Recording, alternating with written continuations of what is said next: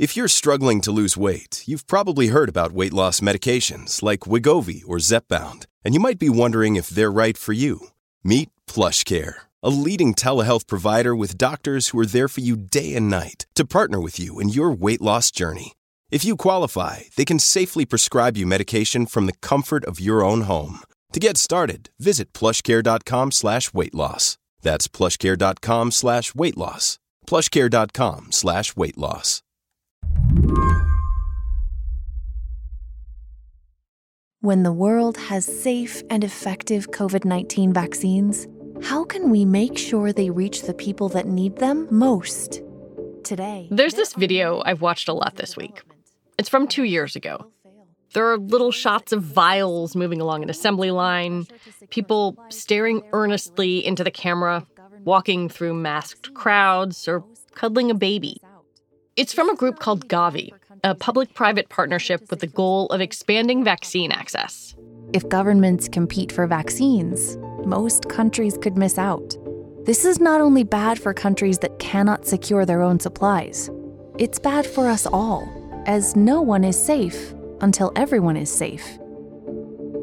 In 2020, Gavi was pushing the idea of a special partnership where countries would pool money and risk to try to get COVID vaccines to people around the world. Rich countries would pay more, poor countries would get the vaccines for free. They called it COVAX. If we start now, we can save hundreds of thousands of lives, not to mention trillions of dollars. It's not about one country versus another, it's about one world protected. The idea sounded great, almost utopian. To Achal Prabhala, it also sounded like a total fantasy. Getting vaccines to people in poor countries could mean something more than begging Western pharmaceutical companies for their surplus vaccines or whatever they can provide and then shipping them across, uh, rather than finding ways to make those vaccines in poor countries. Achal is a public health researcher and writer in Bangalore, India. I work on access to medicines and now vaccines. I've worked uh, on this idea for about 20 years in South Africa, starting with the AIDS crisis, C medicines in Brazil, uh, cancer medicines in India, and looking at ways in which uh, the monopoly pharmaceutical industrial complex can be dismantled. Achal has watched as COVAX began with big promises and lots of fanfare and failed to deliver again and again. Today on the show, Achal argues that all of this was predictable and that it's left the world less safe, even the parts of it where most of us are vaccinated. I'm Lizzie O'Leary, and you're listening to What Next TBD, a show about technology, power, and how the future will be determined. Stick around.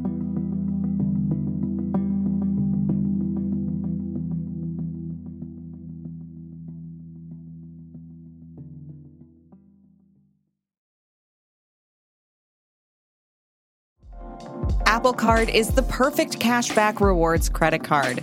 You earn up to 3% daily cash on every purchase every day. That's 3% on your favorite products at Apple, 2% on all other Apple Card with Apple Pay purchases, and 1% on anything you buy with your titanium Apple Card or virtual card number. Visit apple.co slash card calculator to see how much you can earn. Apple Card issued by Goldman Sachs Bank, USA, Salt Lake City branch. Subject to credit approval. Terms apply. The idea of COVAX was born in Davos, Switzerland in January of 2020. Dr. Seth Berkley, the CEO of Gavi, the Vaccine Alliance, sat down with Dr. Richard Hatchett, the CEO of something called CEPI, the Coalition for Epidemic Preparedness Innovations. There are a lot of acronyms in this story, we know. The two men were worried about the news out of Wuhan, China, that the new coronavirus was spreading. They thought there was a real chance that the world would soon need a vaccine to fight it. Hatchett is a doctor, but he'd also worked in the US government during the H1N1 outbreak, and he saw countries hoard vaccines. He was afraid something similar would happen this time. So he wrote a paper imagining a mechanism where countries could pool money and invest in vaccine development and then distribute vaccines with everyone's participation. It was the blueprint for COVAX. I've read the paper, and I asked Achal, doesn't Hatchett's idea sound pretty good? It, it does sound really good. And, and this is the problem, I think, fundamentally with organizations like Gavi, which I've particularly followed, which is sort of the, the giant in the room in the COVAX system, which is Gavi and CEPI and the World Health Organization. Again, with all the acronyms and organizations. The World Health Organization would also be involved in COVAX, so would UNICEF, and the whole thing would build on the work that Gavi was currently doing. Gavi is the, the cornerstone of COVAX. Gavi is now 22 years old, and it was formed with this idea that vaccines were a magic bullet. When it started, the idea was that Gavi would provide subsidized vaccines to poor countries, but it would also work to do the, the slightly harder things to measure, like improving health systems and making sure that public health functioned better. Things that don't actually look very good when you report end of year results on a PowerPoint slide. I want to get really specific in terms of both kind of how this model was supposed to work and what happened on the ground. I wonder if you could lay out for me how the purchasing model was supposed to work. You're absolutely right in saying that they had noble intentions. So, the idea right from the start was that every country in the world would apparently buy vaccines through the COVAX facility. And then the COVAX facility would become an international allocation organization, which would then send those vaccines out so that about 20% of the population of every country could be vaccinated simultaneously, regardless of income. So that you get everyone who's most vulnerable in the entire world, and then you move that up finally to children uh, above two years of age. What that required was uh, for countries like the United States, uh, territories like the European Union, to essentially cede their sovereignty to, to Gavi in terms of deciding how many vaccines that they could have. Unfortunately, they didn't do that. Your Excellencies, good morning, good afternoon, and good evening. COVAX was formally launched in April of 2020 at the World Health Organization. The COVID 19 pandemic is an unprecedented global crisis that has been met with an unprecedented global response. But almost immediately, that response was undermined by countries moving ahead to invest in vaccines and protect their own people. Today, I want to update you on the next stage of this momentous medical initiative. Less than a month after the announcement at the WHO, the US government launched its own project to fund vaccine development Operation Warp Speed. That means big and it means fast. A massive scientific, industrial, and logistical endeavor, unlike anything our country has seen since the Manhattan Project. You really could say that. The United States or the European Union or Japan, the richest countries in the world, were never going to go to Gavi to get their vaccines. And to be fair to them, uh, these are elected governments who, in this pandemic, uh, had a, an almost daily responsibility to, to communicate to their citizens and taxpayers what it is that they were doing to get them back into some kind of normalcy. And mm. a, a, key aspect of that, of course, is was vaccine development. So, so, it, so it wasn't a surprise in any way. I think what was a surprise was the scale of the funding that came in from the richest countries in the world towards the research and development of these vaccines, as well as pre-orders for these vaccines. So they not only committed to paying for, in Moderna's case, uh, over 100% of its development cost, they also, at the same time, set up these pre orders, which were paid for in advance on the basis that this vaccine would work, which meant that for many of these companies like BioNTech and Pfizer and Moderna, their vaccines were spoken for by these rich countries for months and years to come after those vaccines were successful. But I just want to uh, illustrate the perversity of this situation, right? So Gavi and COVAX these organizations are funded by rich countries. So the United States has given over $2.5 billion to Gavi just for COVID vaccines, right? And at the same time, it spent 10 and more times that money on funding and buying vaccines for itself, which competed with the value of the money that it gave Gavi. So, in many ways, the United States buying of vaccines actually meant that Gavi had uh, was further in the queue to buy its own vaccines. A Gavi spokesperson told us that COVAX was only able to place firm orders once it had cash in the bank from self financing participants and donors. COVAX was also relying on the world's biggest vaccine maker, the Serum Institute of India, to produce vaccines. They placed a big order and expected results in early 2021. But that fell apart when India experienced a massive wave of COVID infections and banned exports of the vaccine. COVAX was hamstrung. Indian vaccines that were being produced primarily at the Serum Institute were not just for India, but they were for 91 other poor countries. So these vaccines were for 92 poor countries in the world, or literally half the world's population. 4 billion people needed 8 billion vaccines, and all they had was 1 billion vaccines of AstraZeneca that would be produced over the course of 2021. It was a horrible deal to begin with. There was one vaccine for every eight people uh, who lived in poor countries. This was never going to work out well. And so imagine a room uh, with people who are suffering in a pandemic. There are eight people in the room. You toss one vaccine and, and you say, well, you fight it out. And that's kind of what happened by about March or April when India decided to ban exports. So COVAX decided to try something else donations. Rich countries had purchased more vaccines than they needed, and by May of 2021, COVAX implored them to give those extra shots to poorer countries. The donors, including the US, agreed, but were slow to part with their shots, or they sent them on a confusing schedule. Firstly, um, especially during the Delta wave, when many of these donations were announced, it was a godsend, and I think many countries were relieved to be getting some supply of some vaccines. What it meant as the months went on was that it often created these unpredictable situations. What, what poor countries with fairly weak uh, public health infrastructures need is an understanding of when vaccines will come and in what quantities in order in advance in order to be able to prepare to disperse them. Well, so Nigeria seems like a great example there. Nigeria as of December was getting doses of AstraZeneca, of uh, the Moderna vaccine. But as that happened, the health ministry said, wait a minute, you've sent us vaccines that are close to expiring. We've got to turn them around and get them to our population. It seems like a bottleneck that was entirely predictable.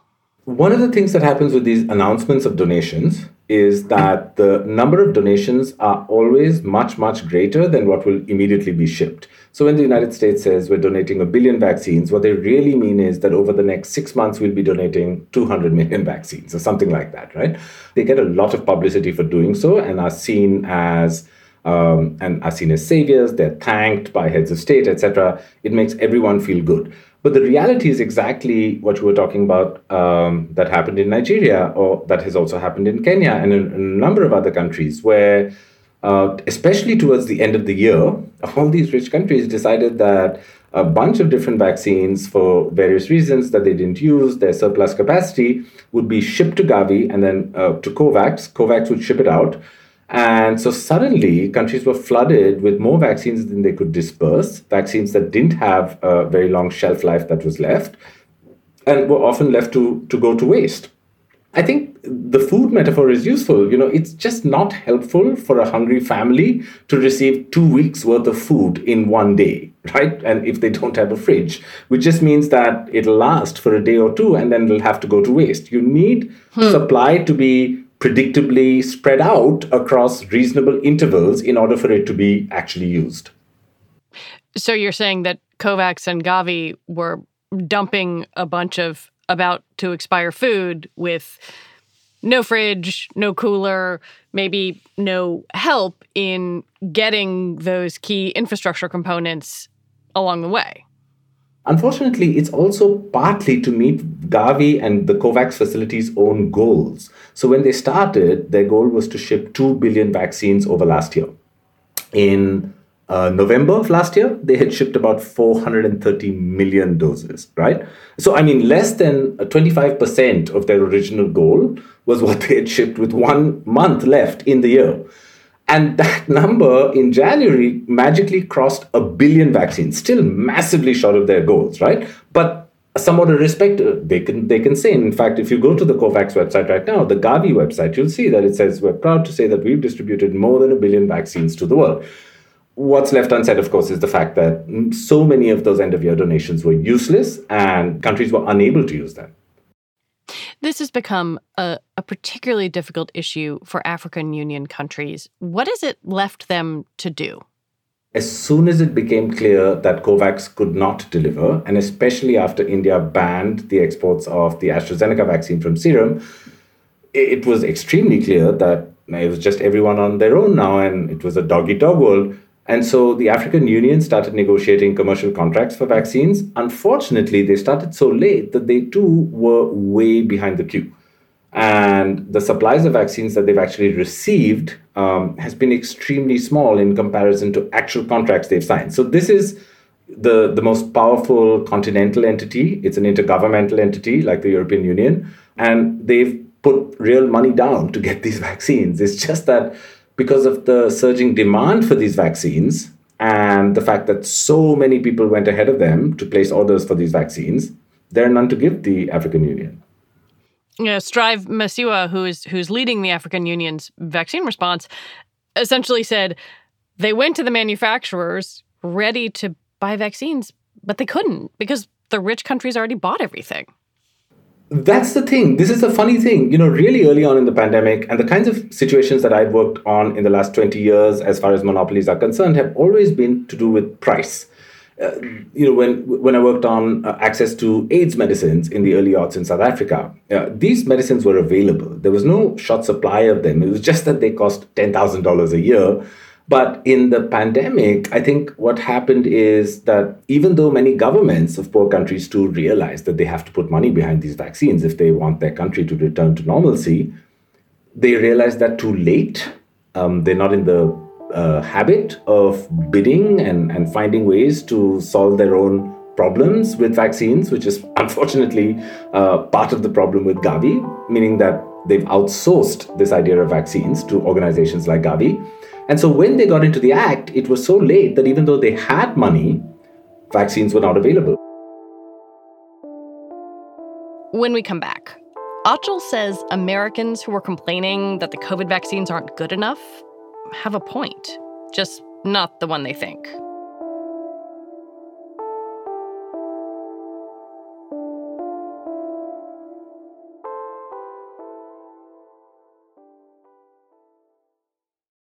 When you need mealtime inspiration, it's worth shopping Kroger, where you'll find over 30,000 mouthwatering choices that excite your inner foodie. And no matter what tasty choice you make, you'll enjoy our everyday low prices, plus extra ways to save, like digital coupons worth over $600 each week. You can also save up to $1 off per gallon at the pump with fuel points. More savings and more inspiring flavors make shopping Kroger worth it every time. Kroger, fresh for everyone. Fuel restrictions apply.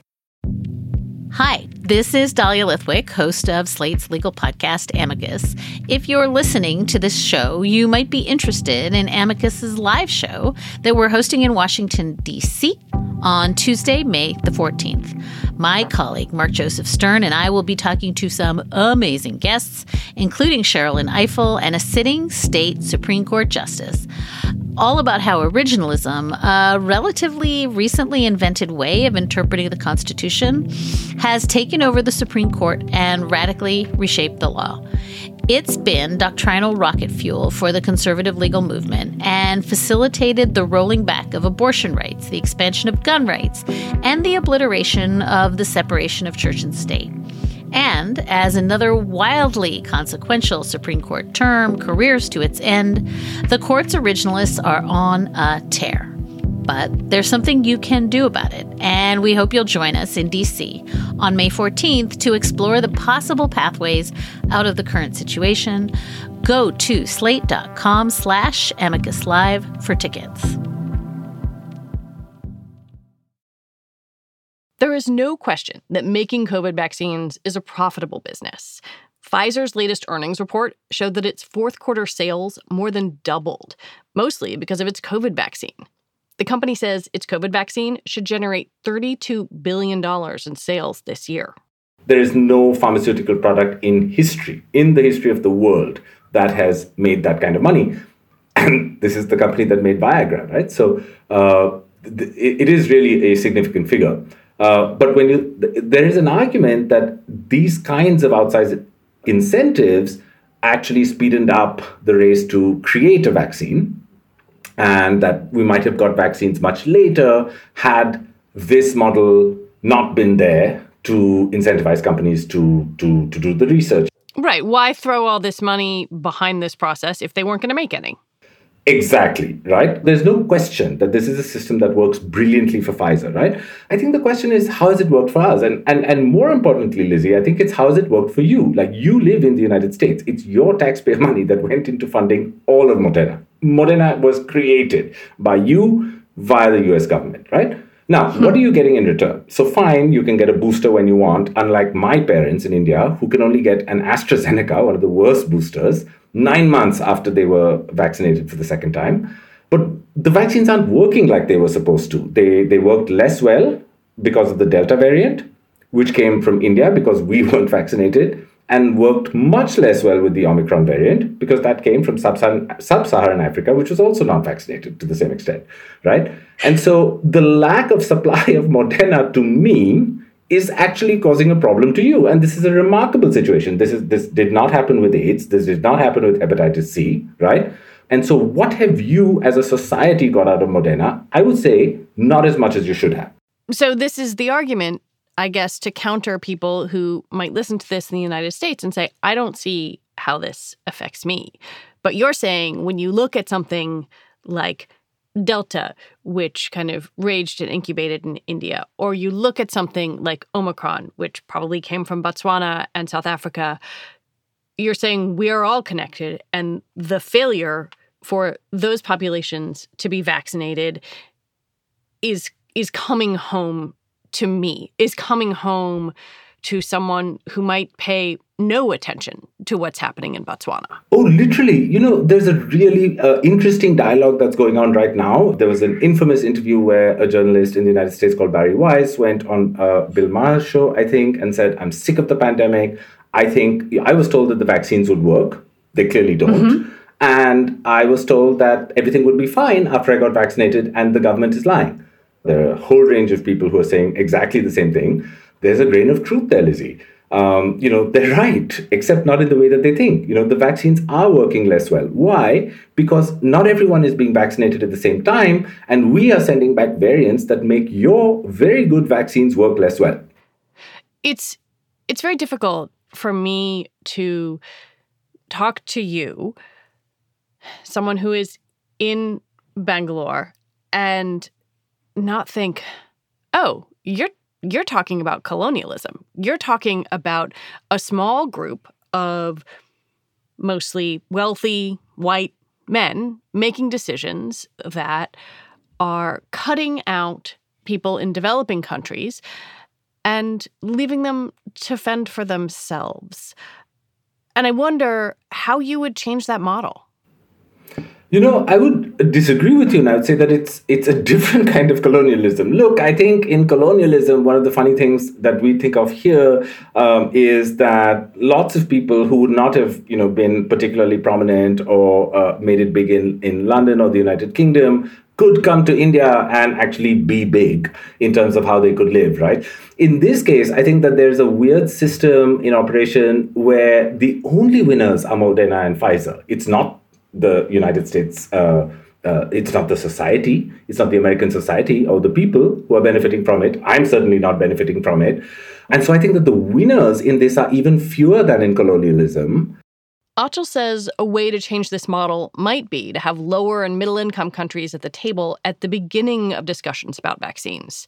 Or, on a practical level, to waive intellectual property protections around vaccine technology so that more countries can make them.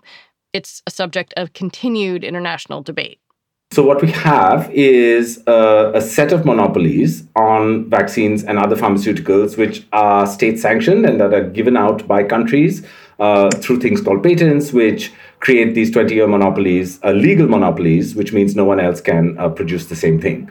But vaccines are really interesting, Lizzie, because what they come with is a uh, another set of monopolies, which is the actual technology, which is a fancy way of saying the process for making that vaccine is proprietary.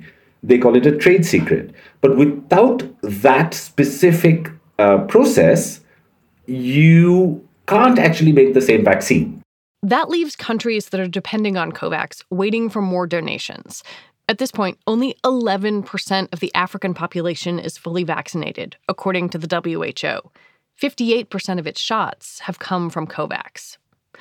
Overall, a Gavi spokesperson told us that it had delivered over a billion doses of vaccines to 92 countries, and right now is in a situation where supply is enough to meet demand. But COVAX itself has just asked for another $5.2 billion in international donations to continue its work.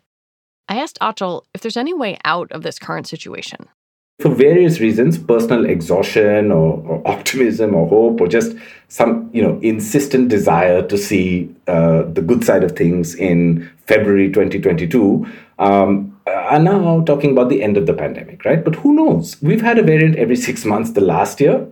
Why shouldn't we not have that recur in this year and let me just explain what's going to happen. So, in the next few months in the United States, you will receive an Omicron specific booster that both uh, Pfizer and Moderna are testing right now. You will, at some point in the very near future, have access to what will be called the next generation, second generation COVID vaccines. It will be an mRNA vaccine. It will be either from Pfizer or Moderna or both.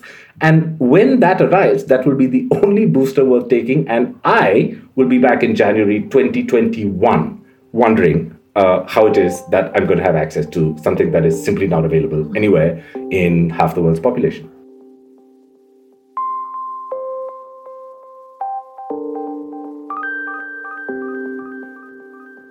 Achal Prabhala, thank you so much. Thank you. Achal Prabhala is the coordinator of the Access IBSA project, which campaigns for access to medicines, and a fellow of the Shuttleworth Foundation. All right, that is it for the show today. TBD is produced by Ethan Brooks, and we're edited by Jonathan Fisher. Alicia Montgomery is the executive producer for Slate Podcasts. TBD is part of the larger What Next family, and it's also part of Future Tense, a partnership of Slate, Arizona State University, and New America. I want to take a minute and recommend that you listen to Thursday's episode of What Next to help understand what exactly is going on with Russian figure skaters at the Olympics. All right, we will be back next week with more episodes. I'm Lizzie O'Leary. Thank you so much for listening.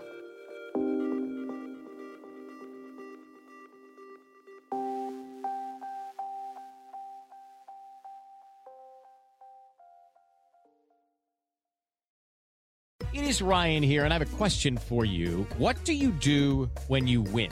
Like, are you a fist pumper? A woohooer, a hand clapper, a high fiver. I kind of like the high five, but if you want to hone in on those winning moves, check out Chumba Casino. At ChumbaCasino.com, choose from hundreds of social casino style games for your chance to redeem serious cash prizes. There are new game releases weekly, plus free daily bonuses. So don't wait. Start having the most fun ever at ChumbaCasino.com. No purchase necessary. VGW. Void were prohibited by law. See terms and conditions. 18 plus.